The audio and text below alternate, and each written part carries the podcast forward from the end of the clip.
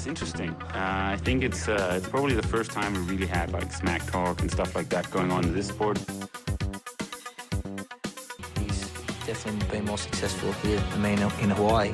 But I've beaten him up many times, and he knows that when all the people aren't around him patting him on the back and he looks at himself in the mirror at night when there's no one else, he knows I'm the real deal.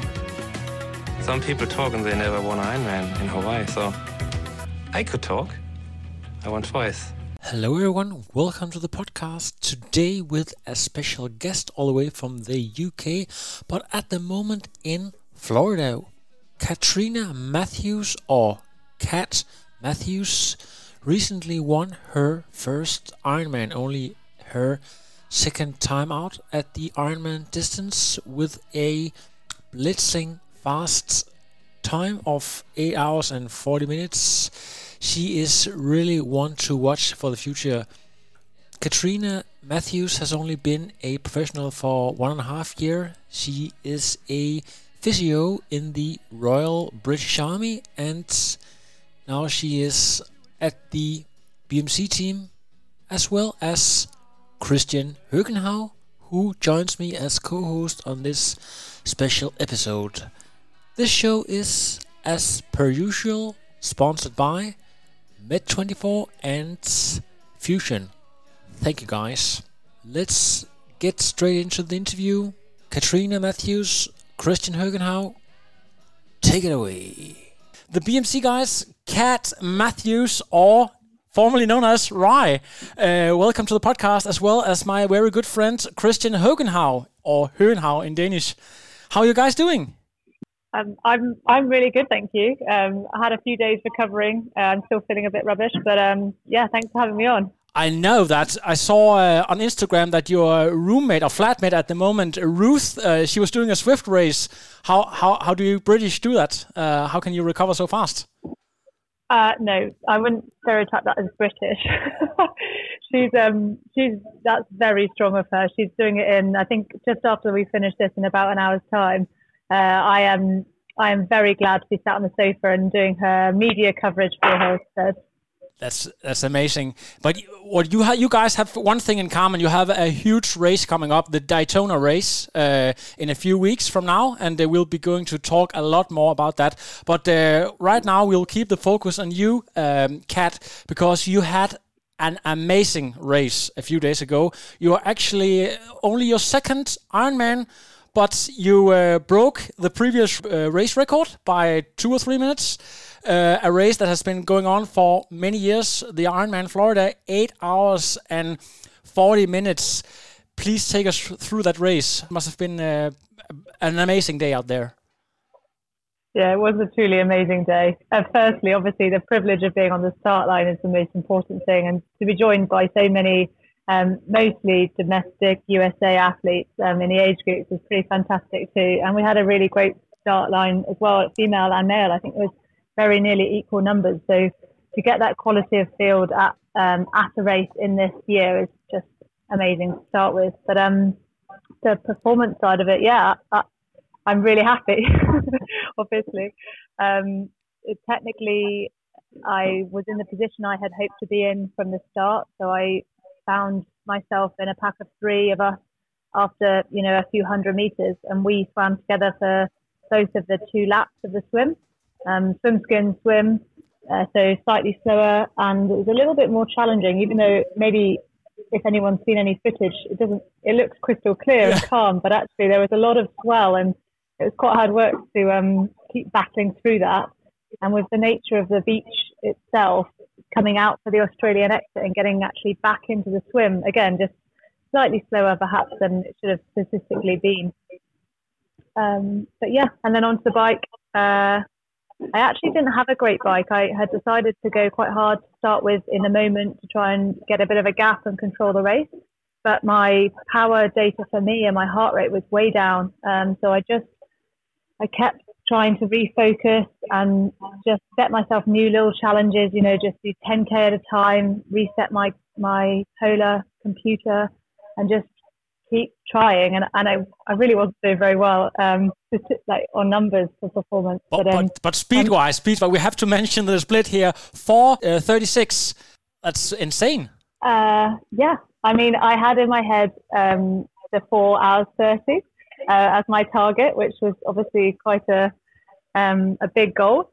But I thought with that course, it, it was going to be possible. Um, and looking at some of the other splits from the other girls, I think it still could have been possible on the right day.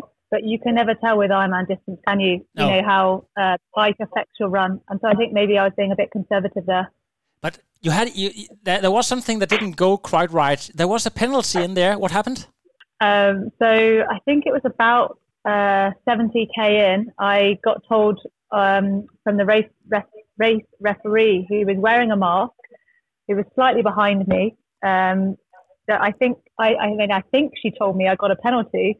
Uh, I wasn't quite sure, and I sort of said, "For me, are you sure?" You know, I, I have no idea what I had done wrong. Um, it turns out that she had awarded it for the fact that my husband Mark had been on the course too many times, giving me time slips.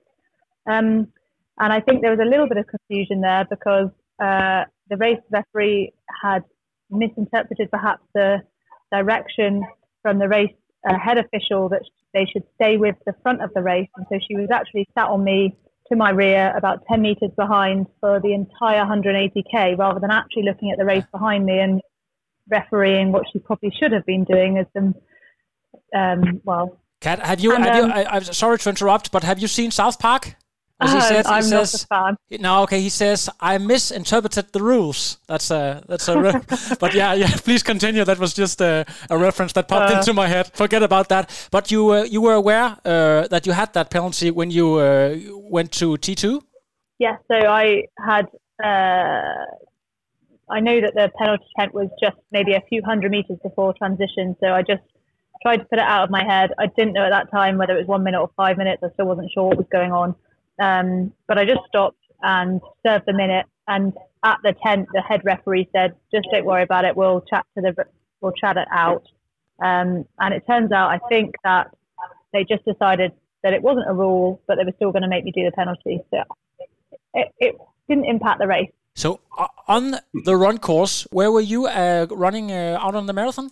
So I came into transition maybe 30 seconds ahead of uh, Skye in second, who had obviously caught me up over that last section, not just because of the penalty, but also because I had not been putting much effort in, perhaps. Yeah.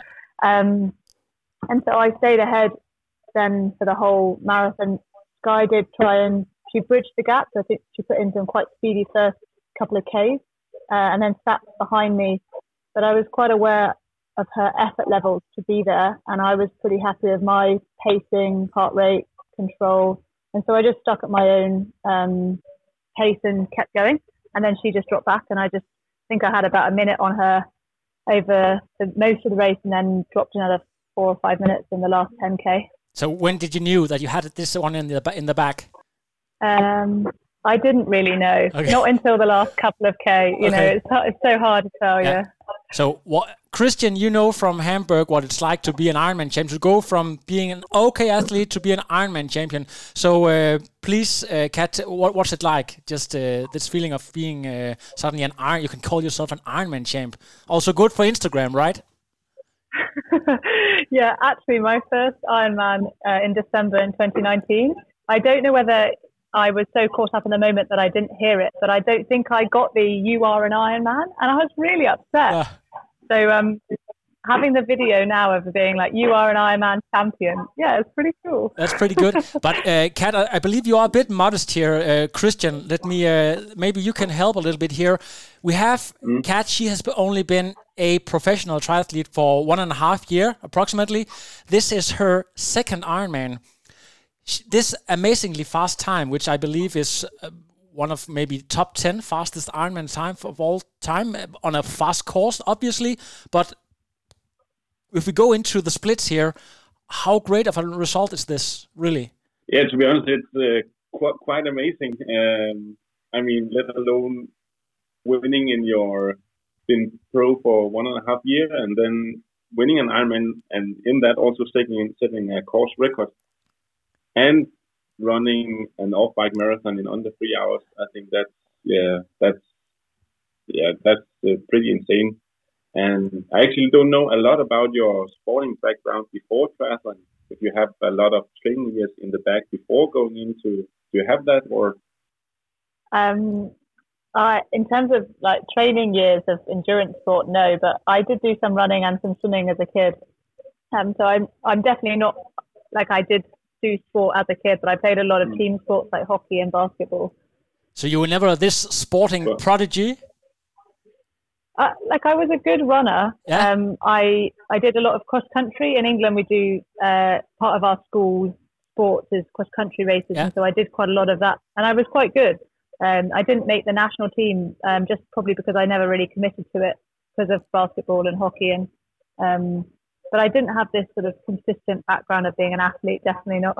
Well, that also puts it into perspective. Exactly. Just makes it even more amazing. Yeah. Yeah, you you guys, you are um, about the same. Are are you 28, Christian? You're 29, Kat?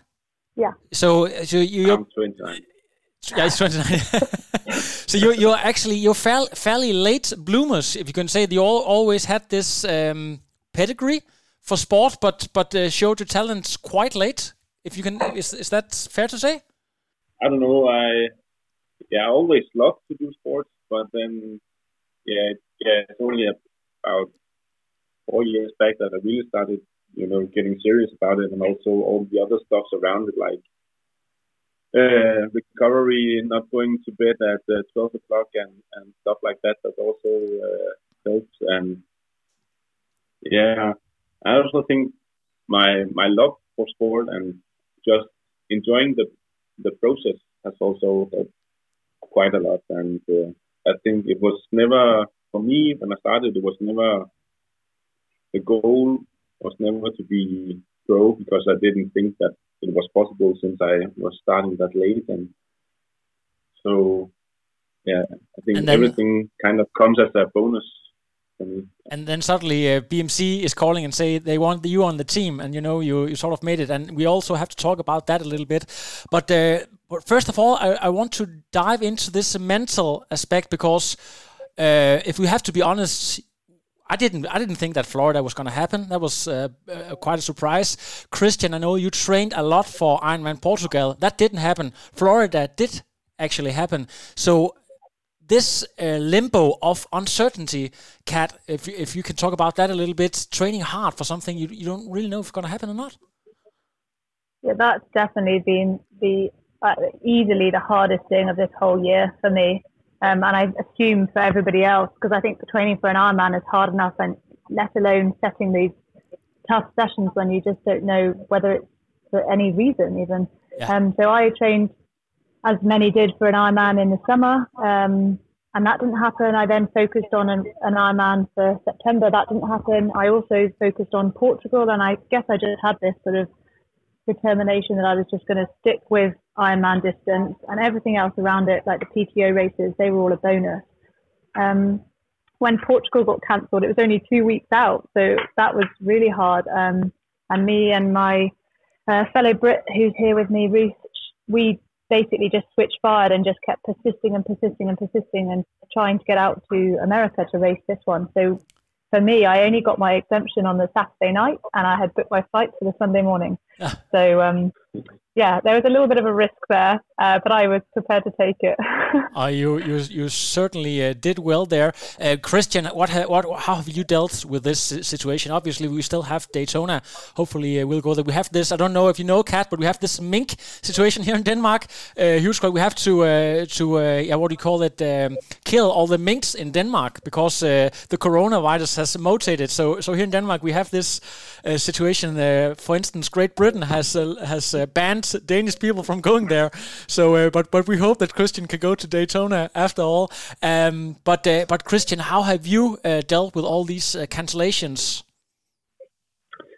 Um, in the start, I didn't actually think it was that bad because I had a, in, a running injury in the during the winter, so I was kind of getting my running back, so I could kind of yeah step a bit on the brake and take it easy. Uh, my plan was to race um, Ironman Lanzarote, so but I don't know. Other than that, it I think looking back at the training, I think I might have been training a bit too hard at, at times because I was training for a race and then that didn't happen. And then I kind of looked for a new race and then just continued the training and not getting the kind of small rest periods you have between races.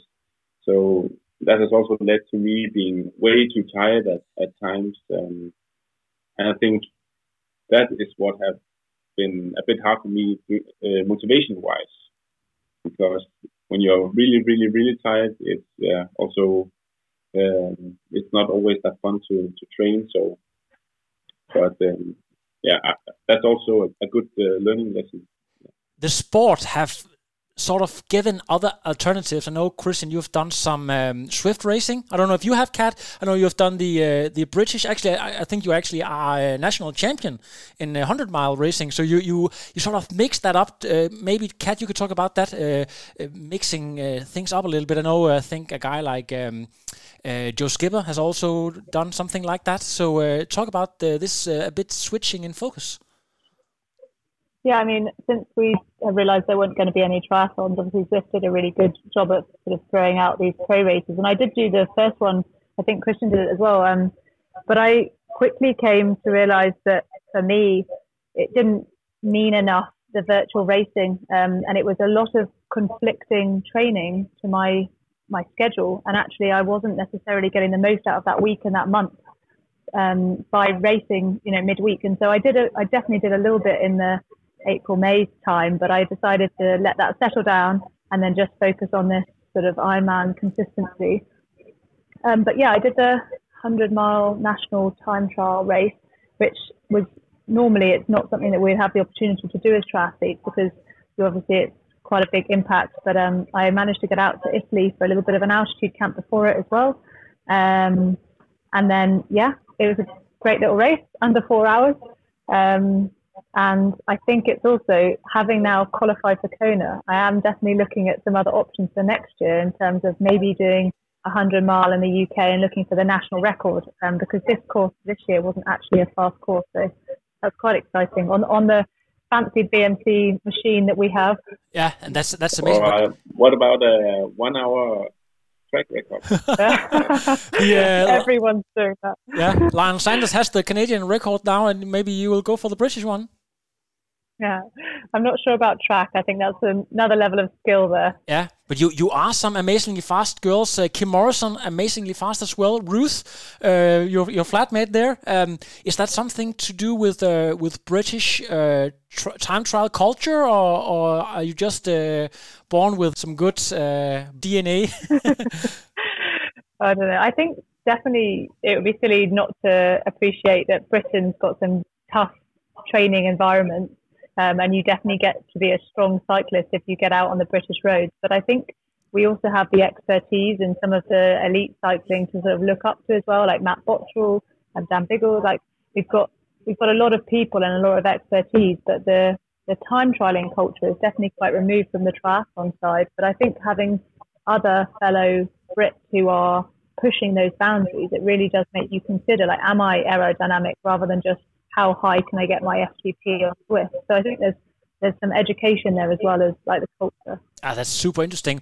You both have something in common. You were both new to the BMC team from this season. After um, uh, you, for you, Kat, a very short uh, pro career. You just a little bit longer, Christian. So you guys must have built felt quite the pressure when you couldn't like deliver race wise. Um, what has that, that been like, uh, Christian? If you can uh, talk about this a little bit. Uh, so you're going from okay, this is amazing. They have accepted me now. I want to prove myself, but I really can't.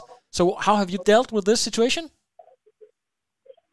I think one of the biggest pressure is always coming from myself, but of course you really want to when you're on you're new on a team, and of course they have chosen you for a reason, and you really want to prove that they were right in that uh, choice.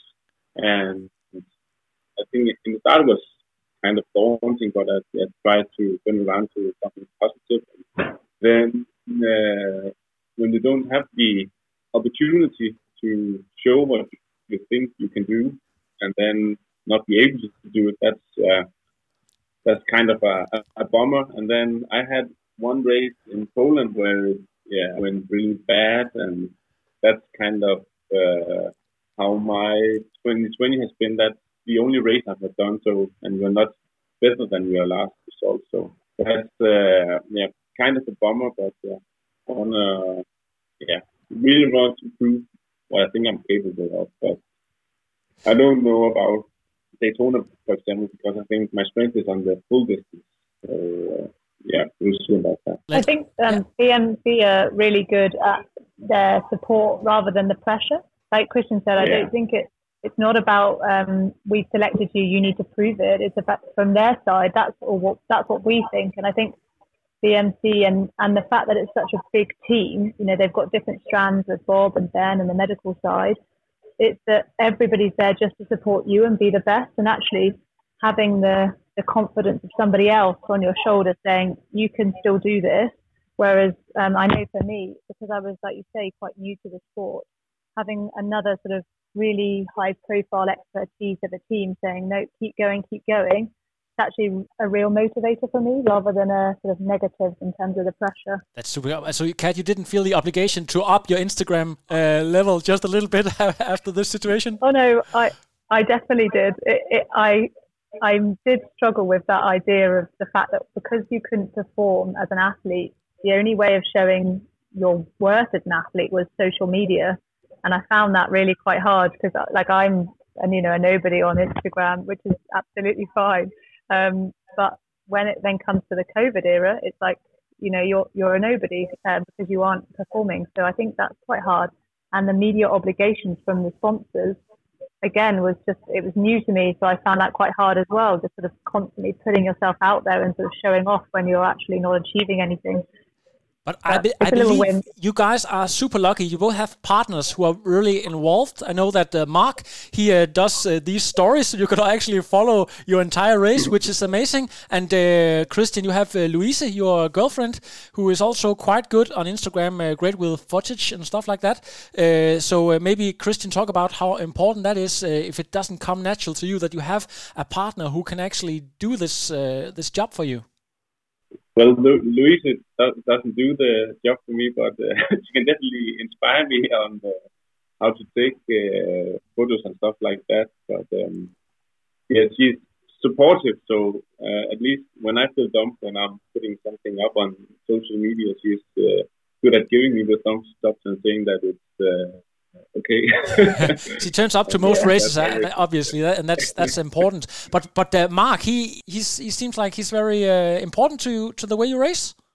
yes i definitely take a lot from his sort of confidence in me as a as an athlete and like christian said if it's the one like that you want if if the person you care about the most likes your social media then it's all fine but um i think in terms of racing like having him there he he acts as a sort of real time coach. I do have um, a coach who sets me training sessions for the week, for example, um, in England. But he also, Mark, he, he gives me that confidence to, even though he scoffs at some of my goals sometimes and thinks they're ridiculous. If I keep telling him I'm going to do it, he sort of starts to believe. So that's quite nice. Yeah, as long as you don't make sure you have uh, penalties, he's all right. Yeah. I mean, Yeah.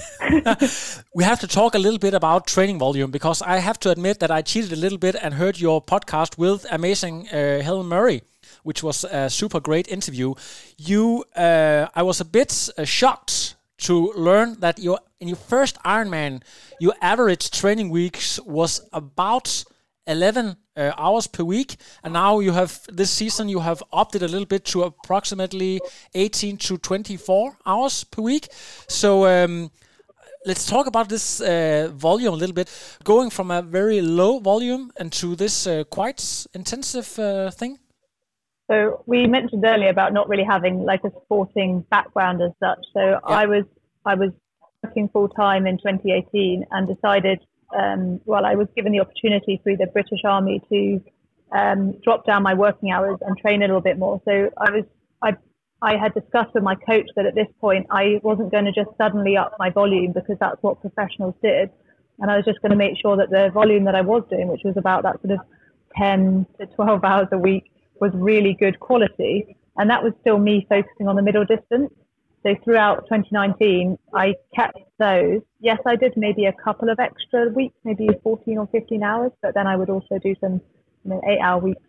Um, and the build up to the uh, world champs for the 70.3 distance in, in 2019, that was my focus. So like quality, um, staying injury free, um, and just being sort of happy in, in training. It wasn't until just before that that I decided to do an Ironman. So I had, um, including a trip to Hawaii to support Mark, yeah. uh, my wedding. I then had two months of um, sort of Ironman build where I did do. I think like I've got all the stats up actually. I did a I did a 50 hour month before my Ironman in December, and then it, obviously this year I decided to focus on the long distance stuff. So the BMC camp in January was me going absolutely crazy, and I did three back-to-back 30-hour weeks, which was uh, insane. And then I averaged, I've got 71 to 78 hours throughout February to September this year.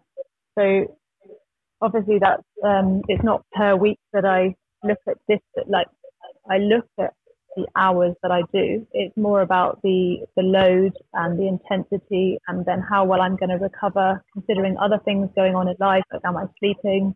Are we having to travel? Um, so I think we can get quite focused on the how many hours are you doing, whereas actually for me at the moment it's not necessarily about hours. Perhaps in the future I have become more resilient and I can just add in a lot more lower intensity stuff, which I will hopefully be able to do next year but at the moment it seems to be working. That's amazing, and and Christian, I have to to uh, have you in in this discussion because you have this platform, uh, have that for a number of years called Go Longer, which uh, I guess must mean that uh, you are a big advocate for this uh, huge volume. But but now uh, you have been professional for a number of years. Do you still have this perspective that more is better, or have you adjusted that take a little bit? Yeah, I think the best answer is, is it depends um, because it really depends on where the athlete is when you start working with the athlete. And as Kat mentioned, that she couldn't just go from training 11 hours per week to train uh, 20 hours, 25 hours per week, uh, uh, six uh, weeks in a row, because then would either she would get overtrained or injured somehow, and then kind of all the consistency just uh, washed out in the in the toilet. So think it's really about hitting kind of the sweet spot for, for the athlete and also our our platform Go Longer it's also as much about really kind of trying to focus on all the things that matters and that will make you go the extra bit. So for example take your recovery a bit more serious and then in some training session, maybe yeah, go a bit harder. That's kind of the uh, uh, analogy behind it. So I think it's not all about volume. I've also yeah learned that myself because I I come from an age group background and I think it's uh, uh, it's uh, easy way to when you know okay I'm training uh, 20 hours per week that must be uh, perfect right and then it's a kind of an easy way to, to measure your load if you don't know all the details in the training. So, so yeah, there's much more to it than the training hours. So you are both quite new to this super professional training environment and uh, were on the camp uh, on Lanzarote and the BMC. Has there been a particular person that you have uh, learned something from? Say, okay, this is how to be a professional. Uh, maybe, uh, Kat, is there some, someone in particular, or is it just the environment altogether? It's okay to name drop here on the podcast. oh, that's a good question. Uh, I don't think there's one person in particular, but I definitely, from being in the team environment, I definitely took strands from everybody. Um, and I think positive and negative in terms of how that would affect me. So seeing people training, um, and not just in the team, but obviously on social media, you see a lot of the positive side of people's lives. But um, seeing people training really hard all the time to some people who are just really dedicated with their gym work to some people who are just really professional with the way they talk to people and they network. Um, and just the way people come across it makes you you know are they sort of quite a selfish athlete or are they somebody who's actually in it to inspire others? I think those things really mattered to me rather than it's not 100% about performance it's about having a really nice balance and being happy in life as well that's uh, that's a really good point. So, so Christian, did you think I have to grow my hair and maybe uh, color it uh, in a, a, a blonde uh, like uh, Patrik Nilsson, or were you inspired by some of the guys? I I more or less agree with with Kat, and I remember I was quite nervous about uh, going to the camp and feel like a really unprofessional guy between all the professionals, but I think didn't take long to, to blend in on the team, and that's also a big kudos to everyone who's in and around the team.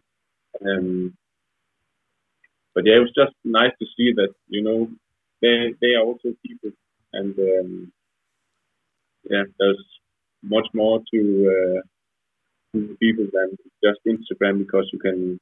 It's really easy to kind of uh, give a picture of how, the person is when you haven't met them, and then there's there are completely different people in, in real life. So that yeah. that's a great point. Talking about Instagram, my next uh, subject here is something about body image. I know weight, that's something uh, we talk about all the time, Christian, you and I, that we, uh, we want to lose a little bit. But I think that actually we talked about, Christian and I talked about you Kat in your uh, last half Ironman. Was that in Finland? Uh, Tallinn in September. That was Tallinn, and you moved incredibly fast. You had a, I can't remember your run split, but uh, we, we talked about okay, this girl she can really move, but she doesn't look like the typical runner. So maybe Kat talking about this that even though you don't look like the typical runner, you're still super fit. Uh, can you can you talk about this a little bit? So I think the, the big, well, one of the main points of this sort of conversation is that we all have this naturally sort of inbuilt prejudice in a way that a runner should look a certain way. Um, and potentially in triathlon, that's where we start to break down some of those um, stereotypes. I think, given the nature of the swim, um, obviously the bike, and then coming on to the run, you do have, I mean, female wise, and male, the winners last year, they're very, very lean. So I'm not saying that it's not obviously a winning combination to be lean, but I think that it, there's not one body shape. And I have found it quite hard coming into professional sport because I know that I am not seen as a lean, fit athlete. And so you turn up on the start line and you're, and you, I feel like I'm always um, going to be judged negatively by the way I look. Um, and I think that's something that I have learned to be more confident about. But I don't think it's something that will ever go away because we are all so set that a runner should look a certain way. Um, obviously, for things like Zwift, weight is everything that matters. Um, but for reality, um, power to rate, you know, if you're able to run, um, cycle with a good power to weight ratio on the right courses, and then with running, I think it's more about efficiency than necessarily about weight. You know, being resistant and resilient to injuries, I think is more important than being your absolute leanest all the time. Um, yeah, that's my my two cents on it. That, that's that's amazing, and I actually done a bit of uh, uh, research for some interviews with some old legends from the 19th, and seen a lot of YouTube videos, and there all the females look exactly like you, and I think that has something to do that triathlon has switched into uh, to being a more uh, runners sport but before that, that swimming and um, the bike was super super important. So they were all muscular and, and, and fast, but but maybe the sport has switched a little bit, and you have to be you know this. Uh, Gwen Jorgensen look where you have this tall, really uh, lean, lean type. I think I think it's nice to be able to show that like this is my body type. I can't necessarily change it. I'll never look like Anne Haug. So no. why do I focus on her as an example of what I should look like and therefore age group, you know, any amateur, anybody doing triathlon shouldn't pick Anne or the Daniela or Lucy, you know, the the top runners and think that's how I need to look, whereas they should just embrace their body type and be the best that they can be. Um, so that's really an important message.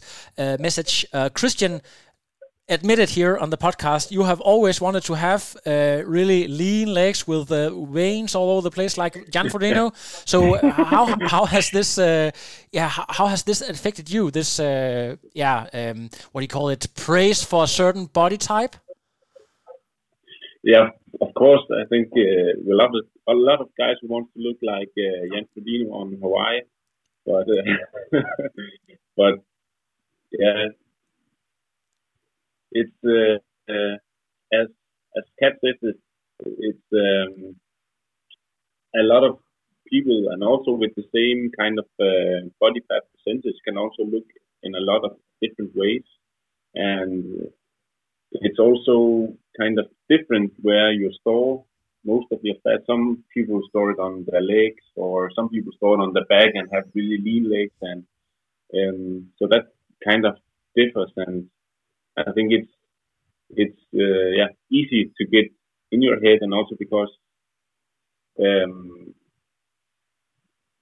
you can really easily feel if you are being two kilos lighter than you usually are. So it's kind of uh, easy way to get faster, but it's also kind of uh, it can be dangerous because it makes you a lot less uh, a lot less resilient to injuries, for example, and and that's not the way you become a very efficient uh, runner. And I think, especially in long distance triathlon, I think there are so many different body types. You have the very low and light guys, but you also have some very tall and, and heavy guys. So I think because the bike leg is so much more important that you really need to be strong as well to you might be a good uh, runner uh, without uh, having to to bike first, but then when you bike and then you run, then you can be uh, quite rubbish. So if you don't have that strength, I think yeah, then it really doesn't matter. So I think I think that's also what we're seeing that long distance guys kind of yeah are also a bit kind of uh, heavier and uh, you need yeah some resilience and, and strength as well. I think for my background as a physio, I think that idea of um, being a bit lighter, you know, you're less, you're going to run faster. For most of the population, losing a little bit of weight is always great. Um, but for an athlete to lose a little bit of weight, they have to consistent, consistently be in this energy um, sort of negative balance. And if you're trying to optimize your recovery from a really good session, if you're also reducing on amount of carbohydrates because you're trying to slowly just drop off the weight, you are compromising your recovery.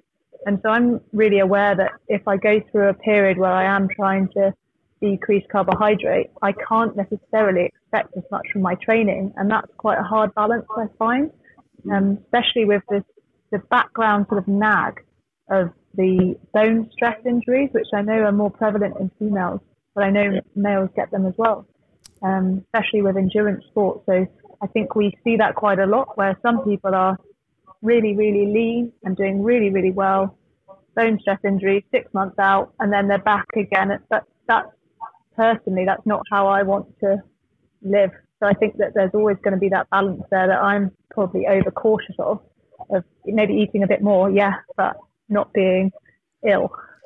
I don't think it's a coincidence that, for example, Frodeno and Lionel Sanders both get a um, yeah, fracture in the hip. I think because they're both yeah. really lean guys and yeah, Ex- exactly. You've uh, Kat, you were in Kona as a spectator, and Christian, you raced there. Isn't that a fact that people they uh, are under so much pressure to deliver a great result that they often uh, panic and drop too many kilos up to this race? Yeah, I think it, maybe it's. Uh, I think uh, could be kind of an Instagram syndrome where you see all your competitors getting getting lean, and you might think of yourself as uh, not being that lean, and it's kind of the only thing you can compare yourself with on, on pictures. So, I don't know. Yeah. I think maybe also for Kona though that given the climate there, it is actually more advantageous to be more lean sort of factually. So that sort of drives people as well um, in terms of sweat rate. So I think that with Kona specifically, leanness should maybe be one of the priorities, which is why we see it so much. But there's definitely a, a line there, you know, balance. Yeah. Let's go into uh, our last subject. You guys are both training hard for Daytona. So, um, we have an amazing lineup. We have short course guys, uh, middle distance guys, long distance guys, mixing it up. So, uh, Kat, talking about your after this Ironman, uh, your predictions of this race, and uh, actually how have you been training for this? Because it's not just like your normal race; you will have to train a little bit differently here. Um, so I won't be training for this event, uh, as in this week I'm doing nothing. And then I've got a couple of weeks where I will be doing some exercise, um, which will include a little bit of slightly shorter, faster stuff. So I guess if that's what you mean by t- specific training.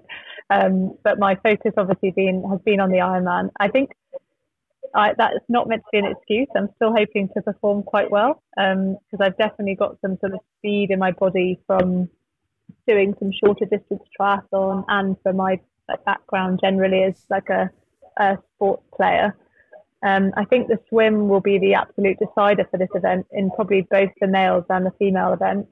And with the ITU athletes, the ones who are able to attend, uh, which I think is under discussion at the moment, um, I think that they will really affect the race in a way that I I have no idea. I can't predict how that will look. Um, I'm just hoping to be able to run past some people. Short distance is um, sort of looked uh, in in the UK as uh, what do you call it more in the media as Ironman, but it's the opposite actually in Denmark. So maybe there are some of these these guys that are yeah idols for you. That's that's really interesting. Yeah, in the UK, the Olympic triathlon is that is triathlon, and everything outside of that sphere doesn't really exist which is quite hard um, sometimes. But the in terms of idols, I definitely look up to all of those British girls on the Olympic squad. I'm not sure actually any, if any, which ones are attending the race. Um, so I'm not necessarily looking after one of those, but it's quite nice in a way to be in a position where I'm not just thinking, oh, they're going to run all over us. I think actually, I think the long course athletes will have a lot more to show, and it would be quite good for UK wise and for worldwide to show that endurance athletes are actually just as competitive as the Olympic athletes. That's great. Do you think the Brownlees will uh, will sweep the podium there, or, or will we have a Norwegian? Uh, what's what's your take on that on on the male side? Obviously, the Brits, the yeah, Brits yeah. will win. you have to say that. Uh, Christian, uh, be, yeah. yeah, what, Christian, uh, have you been training a little bit differently? Uh, you and your coach uh, have done something uh, differently for this race? Yeah, I've been doing um, a lot more kind of high-end intensity stuff um, on the run to trying to kind of yeah get a bit of leg speed in the legs. as you said, I was training for Ironman Portugal a few weeks ago, so yeah, we changed the focus and had a bit less focus on, on volume and then trying to get some more quality into, into training. So that's, uh, yeah, has been the focus. And also, especially on the swim, trying to yeah, get some good uh, takeout speed for the first few hundred meters. And Christian, what's your take on this? I know uh, you have actually been racing a lot of these guys uh, in Kona before other races, but uh, some of the short course guys you've never actually read, like, raced uh, these guys. Uh, how do you see this uh, race unfold? Will they just sweep the floor with you guys? Um, yeah, actually, quite kind of debating that with myself because I think, let's for example take Gustav Iden, who is the uh, ranking uh, 7.3 world champion. He that was kind of a good course for an ITU athlete as as worlds. Yeah, as you saw, he was riding on a road bike because it was a course that was suited. You didn't have to stay in the aero bars. Uh, I don't know, like you have to stay in there for 30% of the course. Uh, at this race, you have to stay in it. There's uh, no turns at all, so you have to stay in it for 100% of the time. And I think some of the long distance guys are going to go really hard on the bike. So I think that's something you have to factor in. How much have they really been training on the triathlon bikes? Because um, we had one Danish guy who rode there last year, and I also heard that Lionel Sanders has, they have both said that they have never been so cramped up in their lower back and in their uh, in their yeah uh, glutes because of yeah just staying in the position, pushing high power for such a long time. So I think that's something that's going to be really interesting to see how they cope with staying in the position for such a long time. And then yeah, yeah, I think that's uh, kind of a huge factor that some people don't uh, I haven't noticed. So I don't think I think they're going to go really hard on the swim and then maybe yeah getting run over on the the first half of the, the bike and then we'll see how much they have to, to run with after uh, 80k in the Aerobars. So hands That's down, Christian. Hands down, Christian. Who do you see as uh, the male and the female favorite for this race? I would say maybe Alistair on the men's side, or two of the Danish guys. Actually, I think Magnus and Daniel, Daniel will do a pretty good job. Yeah, yeah. I think they're definitely uh, candidates for the podium.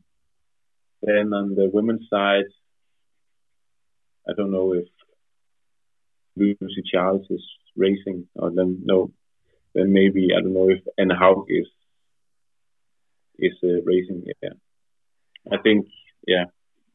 It's it's a tough call. Because, yeah, it's, it's, it's really really tough. Yeah. It'd be good when they publish the start list to actually. Yeah. Yeah.